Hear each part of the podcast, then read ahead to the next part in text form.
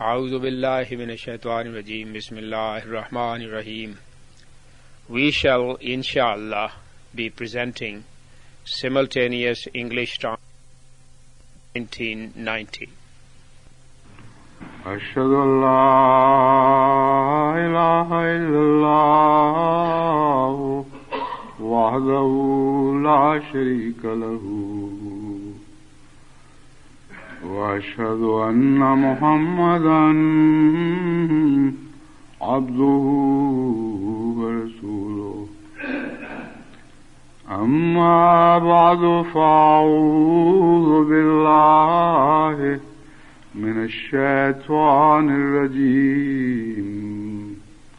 بسم الله الرحمن الرحيم.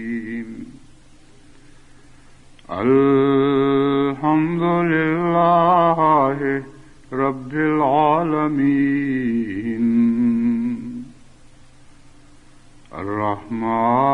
الرحمن الرحيم مالك يوم الدين إياك نعبد وإياك نستعين. اهدنا الصراط المستقيم. صراط الذين أنعمت عليهم. غير المغضوب عليهم ولا الضالين.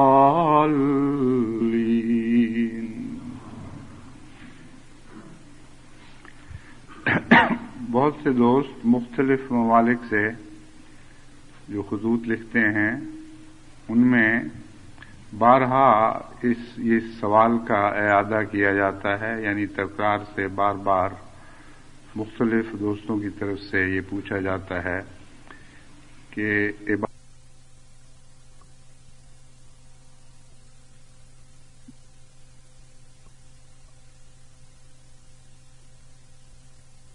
matters to me.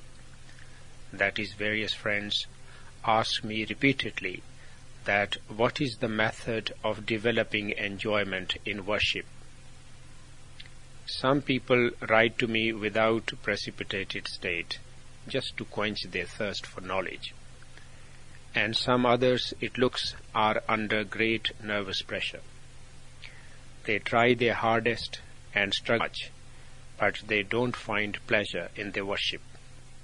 There are some who, having approached the exit door, have already decided to leave worship, as though they are giving me their final warnings that you may still make us understand and save us. Otherwise, if we turned away from worship, we should not be held responsible. I give brief replies to various friends, but this subject is so important that despite the fact that I have put light on this before, I feel that from various aspects and from various angles, this subject should be clarified before the Jamaat. In today's sermon, I will put light on this subject from the point of view of the opening chapter, Al-Fatiha. In this chapter, in fact, is the answer to all the questions. There is no problem which this chapter cannot solve. That is why it has been given the name Fatiha, that is, a key to open everything. If you reflect over this chapter, there is no problem of the world for which you will not find a key in this chapter. A brief introduction of this is that it has so been called Ummul Kitab, that is the mother of the Holy Quran. And it has many other names also. It has seven verses and it has discussed seven different subjects. And everyone recites this chapter once in each set of postures in all his daily prayers. This chapter, which contains a solution of every problem, some questions arise about it and are often raised. That if we recite the same chapter continuously, then you tell us, will it not create boredom? The Christians repeat similar kind of words only once a week on Sundays, or they hear them. But the Muslims recite the chapter Al-Fatiha in each rak'ah, a set of postures, of their five times daily prayers, and continuously repeat it. If the same meal is consumed daily, one gets fed up. You can see how, for the same reason, the Jews had stumbled greatly as they openly rebelled against the blessings of Allah, that we cannot always remain pleased with one blessing. We should be given these kinds of meals. If one is forced to eat the same meal every day, then it is best to leave such a religion.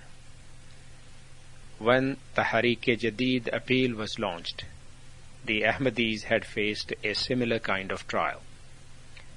The poor people are satisfied in any case with a single dish.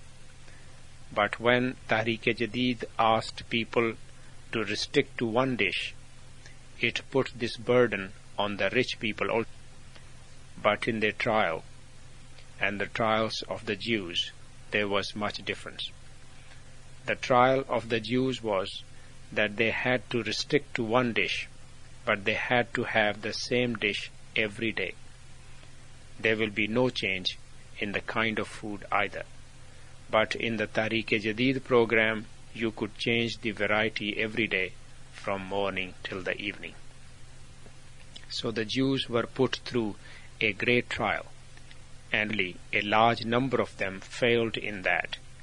But it is not unlikely that in that was also the same subject which is connected with the chapter Al-Fatiha. That is, they might also have been given a single dish, but it looks there is more mention of the spiritual food. Some spiritual food was made obligatory for them, which they had always to repeat continuously, and with which they always to remain attached. So to eat one kind of physical food and to have one kind of spiritual food meant that they had faced twofold trial. When the Holy Quran declared its opening chapter as Ummul Kitab, the mother of the book, and called it the oft repeated verses, it is the same subject in view of which the Holy Prophet, may peace and blessings of Allah be upon him, made it obligatory that it should be recited in each rak'ah of every prayer. Thus it began to be recited repeatedly. That is, this Ummul Kitab, the opening chapter, began to be recited in the prayers repeatedly. Now I will tell you that this is the oft repeated chapter in the prayers which has the answer to all questions which are raised about it. To give commentary on Al-Fatiha chapter with respect to the meaning which I have been referring to needs much time. But I will try that in a short time I will introduce this subject to you so that later you may continue to reflect on it and avail of it. Among these seven subjects which have been explained in this chapter, four are the attributes of Allah. One is the covenant of worship, the other is to seek divine help, and the last one is to seek guidance. These seven things have been stated in it. Alhamdulillah Rabbil Alameen Ar-Rahman, Ar-Rahim, Malik Yawmiddin. All praise belongs to God, the Creator and Supporter of the world, the Compassionate, the Merciful, Master of the Day of Judgment. Here the word Alhamd, the praise, relates to the whole subject. Here the attribute of Allah are four, but Alhamd, the praise, has an eternal, unshakable, to everlasting link with them. And whatever other subjects have been mentioned, all have a link with Hamd. So Hamd, praise, is the color of the opening chapter. That is why it is also called Al-Hamd. As far as praise is concerned, since it is carried out at each stage of gratitude, therefore, whenever we have to thank Allah, we use hamd in the way of thanks. That is, whenever we want to say that, O God, we are deeply indebted to you, you have done unlimited favors to us. We thank you. Then we automatically say, Alhamdulillah, as though praise and gratitude have the same meaning, and the repeated use has imparted this meaning to Hamd. The first thing which the chapter Al-Fatiha tells, which is linked to the entire subject of the chapter, is Hamd, the praise. If the word Hamd is said without understanding, then the whole subject will remain empty. Because the door of Hamd is that door passing through which one understands the rest of the subject of this chapter and you fill juice of meaning into them. So my first counsel to you is that when you recite the chapter Al-Fatiha, you should at least pause on the word Alhamd and ponder as to what you are saying. All praise, all kind of praise, the perfect praise is for Allah alone. A man who does not enjoy his prayers, his qibla is different. His path of pursuit of pleasure is different. In his mind is a friend or something he wants, or there is some other desire with which he has attached his hamd. One feels enjoyment where one has the qibla of enjoyment. If the qibla is on one side, but you are facing in another direction, then you feel restless and you will have no enjoyment. So it is necessary to reflect over the word hamd. One method for that is that you should analyze your own self and with justice and with taqwa, righteousness. One should first find out what are the things that I like? What are the things I love? If you link these things with salah, prayer, then you will begin to love the prayers also. Reflecting over this subject, a man will in fact have to examine with a wide glance his whole life and its aims. Not only with a wide glance, but with a deep glance also. And when a man has determined his places of hamd, that in my opinion, this thing is praiseworthy or that thing is praiseworthy, then a new meaning of Alhamdulillah will rise before him. When he reflects, he will realize that whatever thing he likes, Allah's decree has made that thing likable. And if Allah wills, He will keep it likable. And when He so wills, it will not remain likable.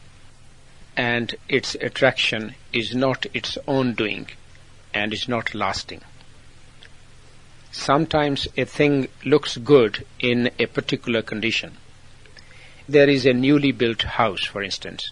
It looks beautiful, and man's hamd becomes attached to it. But 50, 60, or 70 years later, when it needs repairs, and is no longer clean and harbors germs. Its color fades and its structure is loose, and things starts to fall. Then you will feel terrified of the same house. Surely Hamd will leave it. If one loves something beautiful, as long as its beauty is intact, one would naturally feel attracted to it. But when the beauty vanishes, then either a man feels repugnant and runs away from it, but if he is faithful, then another quality helps him, and his loyalty forces him to continue to keep his contact with it. But a natural and uncompulsive love, which is linked with beauty, cannot remain the same. That is the difference between faithfulness and disloyalty. If there is beauty, then you neither need faithfulness nor there is the question of disloyalty. When the beauty vanishes or begins to lose its charm, then these two meanings arise, and the link of a faithful continues with the thing which has lost its beauty. And the one who is unfaithful, he looks elsewhere. The fact is that one interpretation of Alhamdulillah will unfold before you as you reflect on these things. Whatever things you love, if you reflect on it, you will see that its beauty is not lasting, its enjoyment is not lasting. Rather, even if it has some enjoyment in it, then after becoming satisfied, it loses its importance in your sight. You may eat whatever delicious food you like. You may have plenty of it, and it may have been prepared exactly as you like it. But when you have eaten your fill, its hamd will end. If someone will offer you a second helping, you will first say firmly with a smile, no thanks. But if he will force it on you, you will want to throw it at him that why is he forcing this problem on me? Since the infants know no formality, they throw the things in the face of their mother and say, No, we don't want to eat it. You may do what you like. Thus, even when he is present, Hamd can vanish. But there is one existence who has put Hamd in these things. His Hamd is everlasting and is personal hamd. And it is He who has created it. Whenever He likes, He can take that hamd away. When you reflect over these things, then each of your qibla points towards God, and the qibla in itself has no reality. For example, the Urdu poet Ghalib has attempted to express the same subject, not in the sense that he has linked it with the chapter Al-Fatiha, but since he had a Sufi bent, sometimes he used to express some ideas of deep wisdom. He says, कहता है परे सरहद इदराक से अपना मसजूद है परे इदराक से अपना मसजूद किबले को अहले नजर किबला नुमा कहते हैं that although apparently we face towards Qibla, but the one we worship is beyond the Qibla. Qibla in itself is not the aim of our prostrations. Those who possess discerning sight, they call Qibla the Qibla Numa, a compass that points toward it. So, with such a sight, if you look at anything in the world, then a concept of hamd, praise, is linked with everything.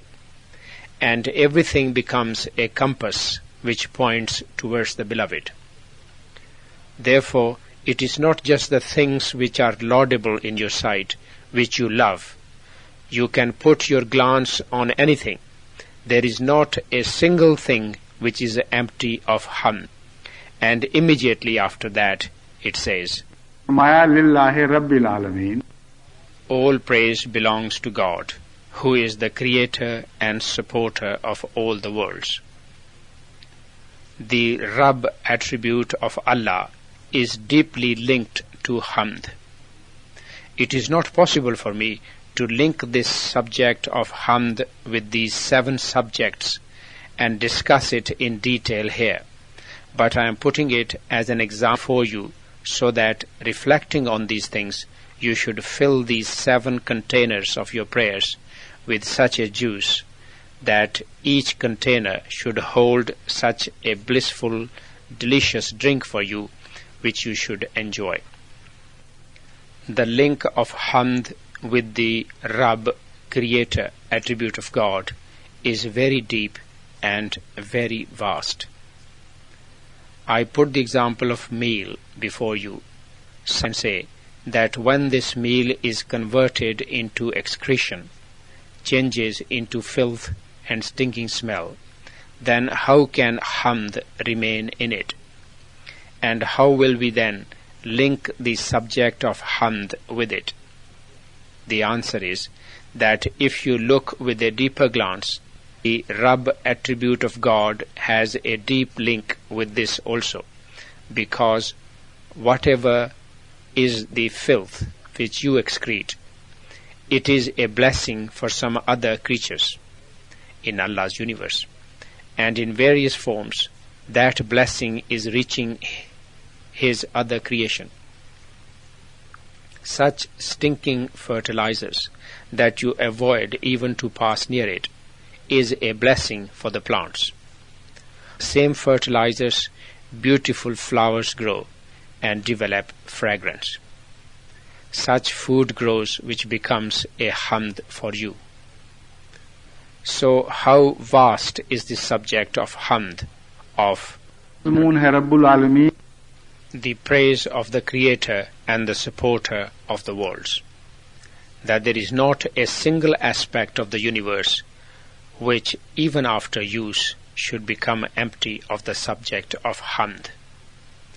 Once it is empty on one side, it fills on the other side. He supports one life, and when he has satisfied its need, he is ready to support other life. So, when you glance over the universe from this angle, you will not find a single particle which in one form or another is not worthy of hamd for one thing or another. The word Alameen, all the words, has clarified this point that you must not regard Allah as a limited being like yourself. When you praise Him and look for hamd in His being, then you should look for that hamd as His being Rabbul Alameen, creator and supporter of all the worlds. If you reflect over the system of support which He has set in operation for the whole universe, then your eyes would dazzle. Even if you continue to reflect at each moment throughout your life, this subject will never end. It is impossible, and there is no exaggeration in this. In this earth and in its atmosphere, which is a part of the earth itself. Whatever different particles exist, and various kinds of particles exist, they continue to change into various forms.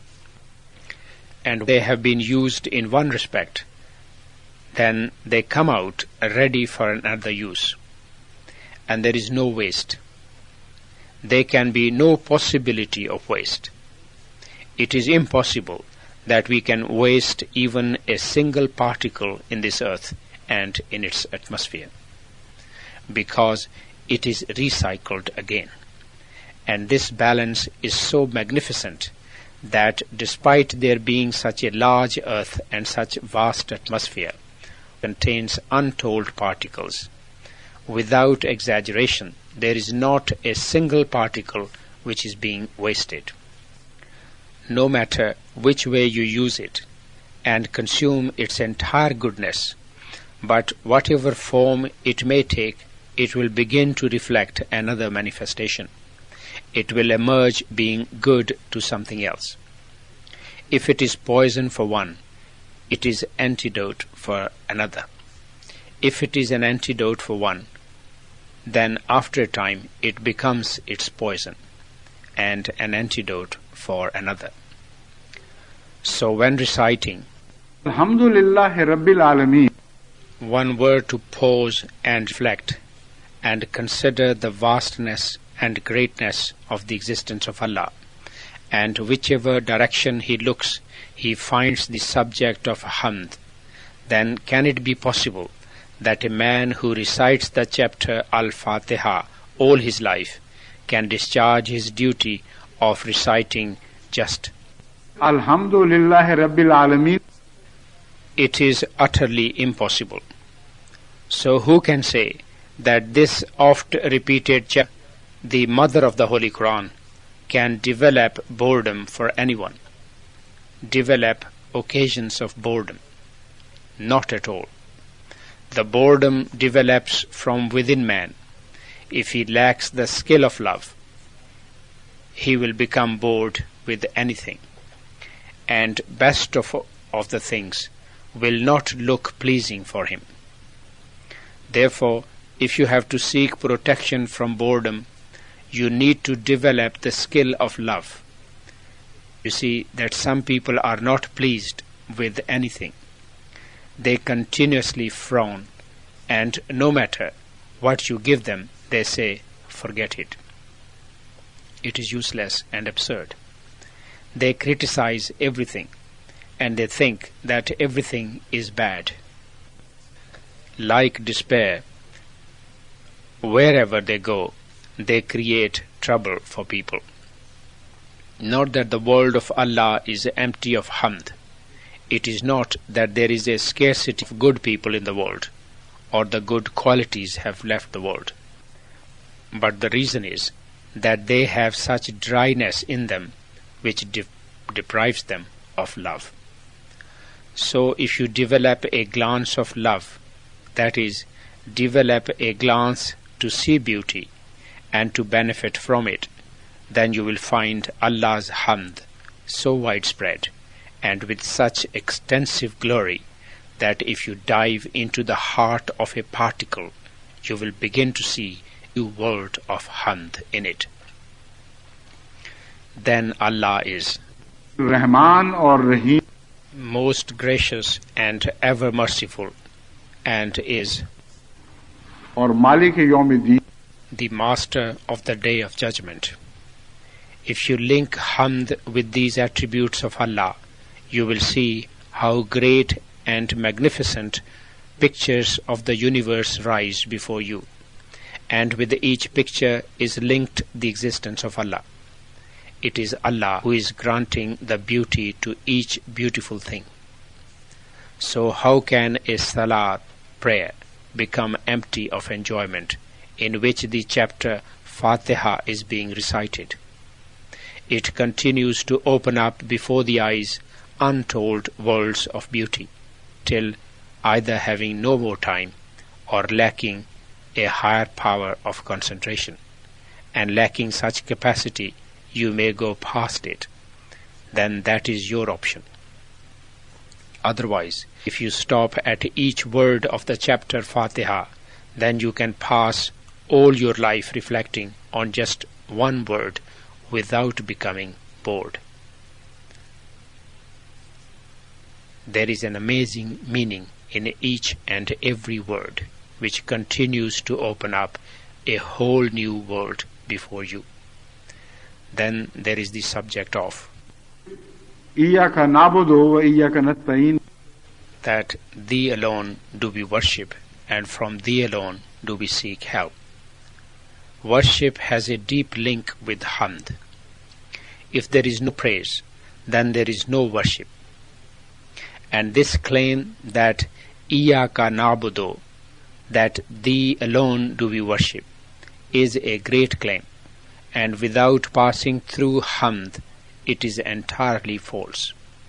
As long as one does not as long as one does not pledge this, as long as one does not acknowledge it in his heart after full understanding that all praise belongs to God, until then the entire worship cannot become for God alone. If any aspect of hamd is for anyone else, then each aspect of worship for God. This is such a mathematical fact in which there can be no change. It is a mathematical equation, and it is so sure that no power can change this equation. The highest station which was granted to His Holiness Muhammad Mustafa, may peace and blessings of Allah be upon him, that let alone everything else in the universe, he advanced further than all the prophets. So the greatest point of understanding this matter is this, that his entire hamd, without exception, was exclusively for Allah. So he was the singular person that when he declared, he was perfectly true in this declaration. Because all his hamd was truly for God. Iyaka nasta'in has a deep link with Iyaka na'budu. When we seek help from God, we first pledge that, O God, we worship you and we worship you alone. This will be the intention of everyone. There is no denying that. That is, no one has the right to deny it. But we can say this for certain that the duty of this subject was done fully by His Holiness Muhammad Mustafa, may peace and blessings of Allah be upon him. And now only that man fulfill this right who is his perfect servant. Now, when this fact has been established that he does not worship anyone other than God, that is, the one who is praying worships only God, and beside him he worships none, then the sure result of this will be that he will seek only his help. None remains beside God to seek help from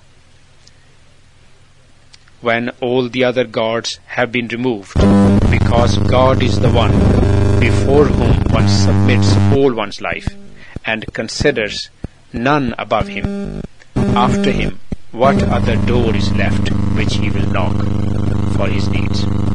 Thus, the subject of Iyaka Nasta'in develops automatically from Iyaka Nabudu, and it develops only to the extent the truth is found in Iyaka Na'budu and no more.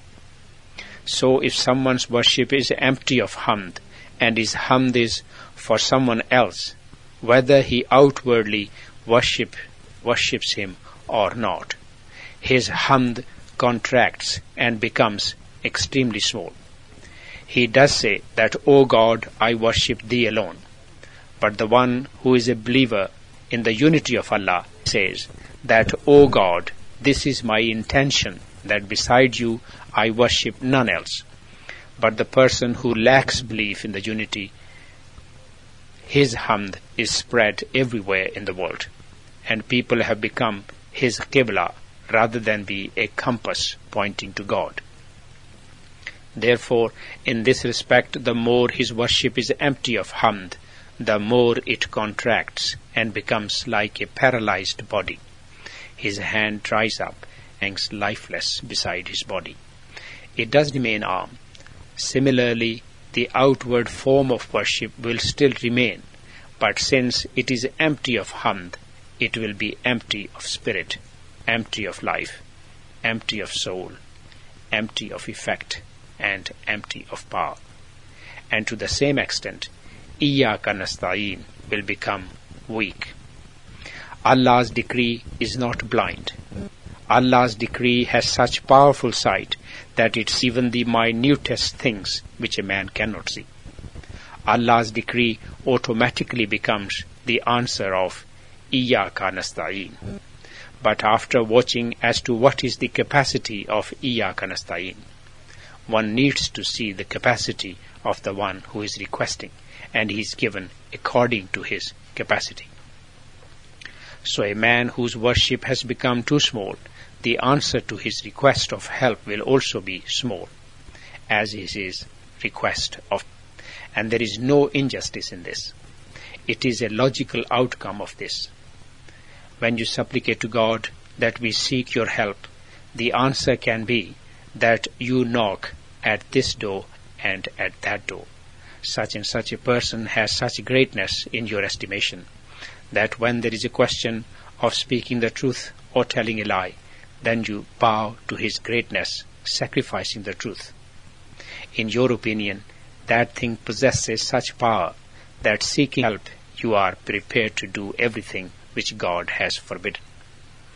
In short, it is a detailed subject and when we apply in our daily life on our own self or on our surroundings, then if a man is intelligent, he will be shocked if he were to look for essence in his lifelong worship he will find it in such a small quantity as one searches for a small item in the ashes of a burned down house. So the worship which are empty, what will they ask for? Because in answer to each begging, in answer to each request, the decree of Allah would say to him, Don't say such thing. Don't say it as a formality. You were worshipping others even if not outwardly but when truly there was time to seek help, you considered something else more powerful and used to knock at its door. So acknowledge informally what is true. The fact is that you are not worthy of doing this formality of knocking at my door. Whose hamd is in your heart, who you really worship, you should beg from him if he can give it to you this difference that some prayers are granted and some are not granted, it is not because of the tears. Some people write to me that how can we enjoy worship? We weep in our prayers till the places of prostration become wet, but we do not get what we want. They fail to understand that a thing which they have made their God, then they should ask that thing, because if it appears so loving to them, that it has become their qibla, and the hamd is not attributed to God through words only, and truly some others of the world have become laudable in their sight. So when he weeps before God, then he does not weep because of hamd. He weeps for the reason that his desire is not being fulfilled. When an ailing man cries, he is crying because of his suffering. It is not necessary that his cries should cure him. Cure is achieved because of the knowledge of medical treatments. So in worship also, there is a science. There is a science of prayers. Those prayers which are worthy to be accepted, they are the ones which are accepted. At times, they may be without tears. They may not have yet been expressed in words. Even then, they are accepted. Its secret is in this that you should understand the subject of the chapter Al-Fatiha and continue to apply hamd to the four attributes of Allah and then you say Iyaka na'budu. You should examine yourself, reflect in which places your worship is truly filled with hamd and where it is empty. You should glance over the situation of your day-to-day life, then the subject of Iyaka na'budu will itself check your steps. And never will you be able to move on without gaining some new points of wisdom from this subject. There is not a single subject of the chapter Al-Fatiha which one can end even with his lifelong reflection. Then tell me, where is the place of him? How can the boredom develop? The boredom is felt when one thing is faced time and again in the same form. We find this introduction of Allah in the Holy Quran. كل يوم هو في شان فبأي آلاء ربكما تكذبان That every day He reveals Himself in a different state. which then of the favors of your Lord will you deny? Allah's existence is such that His manifest changes every moment. How can a man become bored with that? If one develops a capacity to see Allah's changing manifestation, he is granted such a sight which can see that changing manifestation. For him, Allah can never become old. And through the mirror of chapter Al-Fatiha, you can see the changing manifestation of Allah. Al-Fatiha is such an instrument, like a telescope or a microscope or other instruments like them or as they use cameras to see things in a special way from close quarters or from a distance. Similarly, an intelligent man can use the chapter Al-Fatiha to see Allah's attributes and to see His ever new manifestations. Although Al-Fatiha chapter mentions only four attributes of God, but the fact is that all Allah's attributes are included in these four attributes. As you see, this small chapter has been called Ummul Kitab, the mother of the Holy Quran. And the Holy Quran discusses all attributes of Allah. So how can this be called mother of the Holy Quran if it mentions only four attributes of Allah? Except that those four attributes should be the mother of all the attributes. And this is the fact with the interaction of these four attributes and in their manifestation you can see all the attributes of Allah. So Ummul Kitab does not just mean that all the subject of the Holy Quran have been in, included in it, but that each word of the chapter Al-Fatiha has a status of mother.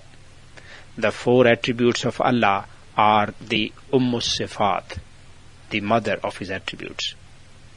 The subject of worship in view of the relationship with Allah is the mother of every subject. This is the path through which one develops relationship with Allah and without it nothing. So if you have a contact with Allah in any sphere of life and whether you are apparently saying prayers or not, it is in fact only worship through which the contact can be developed and His Holiness Muhammad Mustafa, may peace and blessings of Allah be upon him and upon his followers, has explained this subject to us so clearly when he said that if you put a morsel in the mouth of your wife, thinking Allah will be pleased, and it is Allah who wants that you should fulfill the rights of your wife and be kind to her. Therefore, this action will become worship now you see that in this small example, what a great formula has been taught to us to change each action of man's life into worship.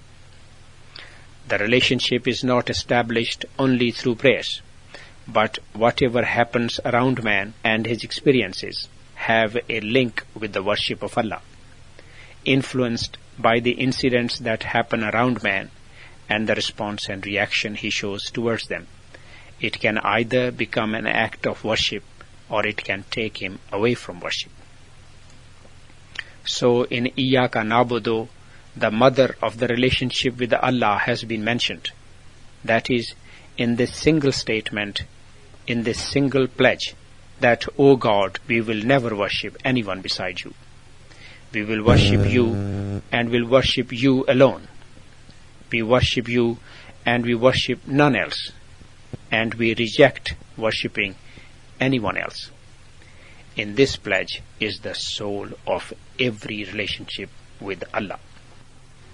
The more widespread you will make it, the more you will benefit from its meaning. In Iyaka Nasta'in, apparently you ask others also. A child asks his mother. He asks for something from his father a friend asks for something from a friend, then what is the difference in this asking and in Iyaka Nasta'in, asking of help from God? When you will ponder over this difference, you will then understand that the station of friend, the station of the station of father, the station of a child. As long as all of them are not kept at their true station and opposed to God, their station should not be in the sight of man. If despite losing all of them, Allah still remains in his sight, and their magnificence and their qualities should appear as though Allah's magnificence and Allah's qualities are reflecting in them, then to ask from them will be the same as asking from Allah. And it will no longer remain asking from other than Allah. But if their stations are misplaced, and their stations are separated from God, and are not on that path, then they will become tools of association with God. So to call Qibla a compass clarifies this subject. When a worshipper faces towards Qibla, not an idolater, for the reason that the building of Qibla is never in his thoughts, as though it does not exist. One faces towards it, but the eventual aim and target are the feet of Allah before whom man bows for worship. So in this respect, when a man glances over the subject of hamd and starts considering all lovable things around him, that they have no of their own. It is only the magnificence of my God. After that, when he asks them for something, then that asking has no special meaning. If he gets nothing, it makes no difference to him and in his asking there is a sort of independence, a sort of greatness. He does not ask by buying and falling low. He knows that it is Allah who has given. If the person I am asking will not give me it, but if Allah will decide to give it to me, then He has thousand ways to give it to me. There are untold paths through which Allah can bestow on me. So the more the in-depth knowledge of the divine increases, the more one develops enjoyment in salat prayers. And to increase the in-depth knowledge of the divine, one does not need exceptional formal schooling. The knowledge of each man has the capacity to develop knowledge of the divine. To reflect on the universe, the knowledge of a scientist will no doubt be vast. But if Allah does not give him the sight for the knowledge of the divine, then despite the greatest possible knowledge, he will not understand the subject of hamd. But if an ordinary man, a shepherd, a farmer, a culture, or a manual worker, has the eye of intelligence, he can see Allah's hamd in his daily activity and can sing the songs of his praise. Hamd increases with knowledge, there is no doubt about that. But one can gain knowledge of the divine without formal knowledge if one should seek Allah and search for His magnificence. There is not a single stage from where a seeker cannot see Allah's magnificence, and it is the same magnificence which changes into hamd after which one says involuntarily. These are man's day-to-day experiences, his happiness, his griefs, his fears. As a result of them, these seven words which I have explained can be filled with ever new meanings. Someone's child dies or he suffers some loss. At this some say how can we say Alhamd with true feelings? These people say this only because in their mind praise and gratitude are the two names of the same subject. Many people say Alhamd in the sense of gratitude. They don't even know what Hamd is. They say, now we have suffered a loss. Now we are grief stricken or face fear. How can we say Hamd?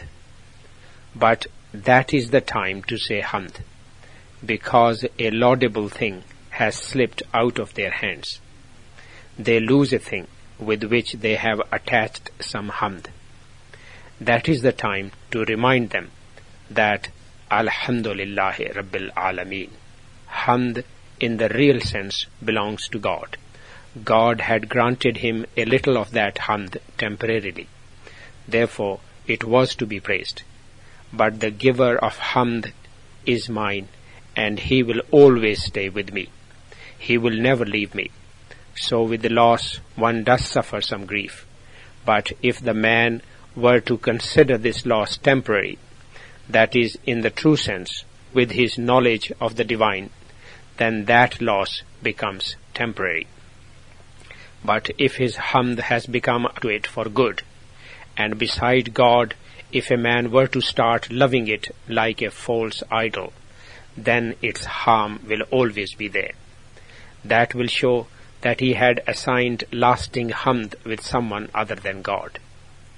So you can see that after such a loss, his first rakah of his first prayer will automatically divert his attention to this, that Alhamdulillah Rabbil Alameen. That you have been taught this lesson, you recited it daily with full understanding and reflection. You know it well, that beside God there is no hamd. Then if this thing is lost, then it was Allah alone who had granted you that hamd. Therefore, if the giver of hamd takes his thing back, then one thanks even when returning it. It is not a time of complaint. If you have loaned a thing to someone, and when you take it back, that man starts being to you, that you had given me this thing, why are you taking it back now? What will be your impression of him? But if he has a noble soul, he will thank you even when he is returning it. This thank can only be rendered if one has a glance on Malik Yawmiddin.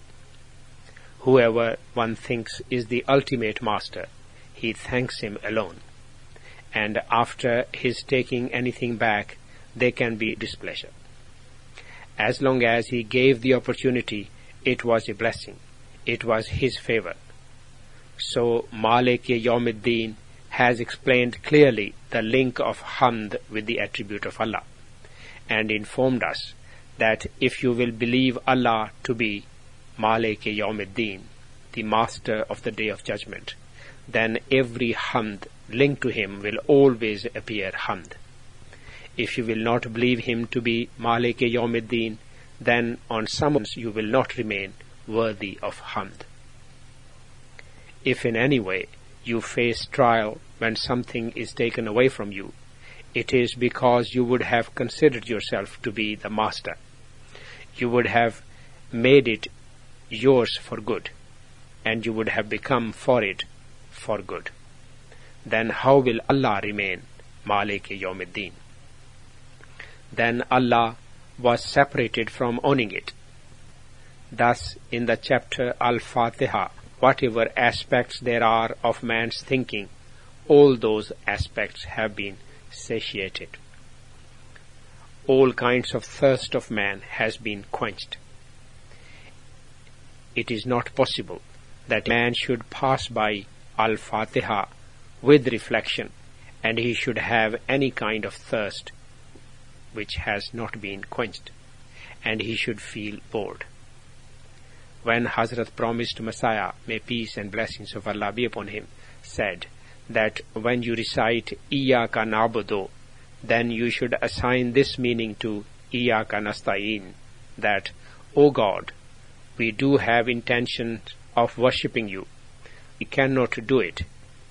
Iyaka Nasta'in, we seek your help in this. Then Allah will help you and gradually your worship will stand on the right station and will become established on it.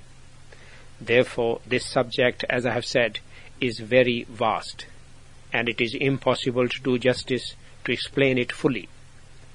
I have tried that I should explain to you briefly that it is the knowledge of the divine which develops enjoyment in Salat. And for this you will have to struggle hard Despite understanding this point, your prayer cannot be brought to life suddenly. the seeds which have no liquid, if they are still living and are attached to the tree, then suddenly after being cured, they are not filled with liquid. It takes time, and one needs to work hard. Therefore, in the Holy Quran, addressing man, Allah says,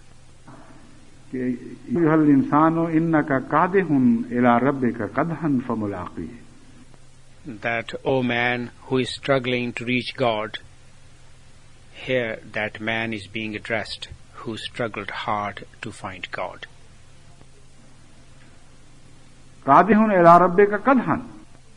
You will have to struggle hard, extremely hard, and you are working hard. We assure you that your hard work will not be wasted.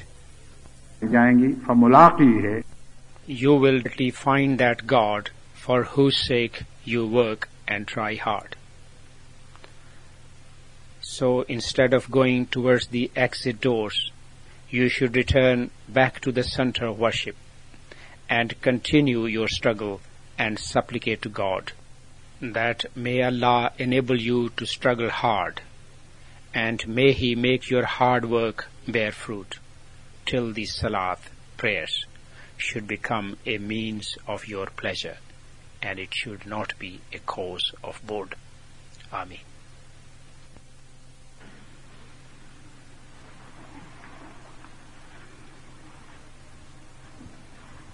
الحمد لله نحمده ونستعينه ونستغفره ونؤمن به ونتوكل عليه ونعوذ بالله من شرور أنفسنا ومن سيئات أعمالنا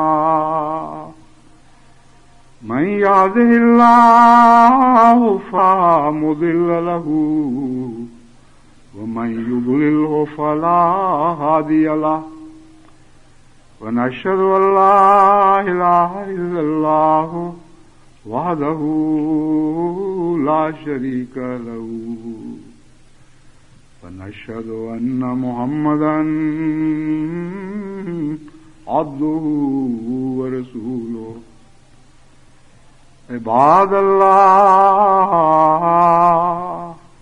رحمكم الله إن الله يأمر بالعدل واللسان وإيتاء ذي القربى وينهى عن الفحشاء والمنكر والبغي يعظكم لعلكم تذكرون اذكروا الله يذكركم وادعوه يستجب لكم ولذكر الله أكبر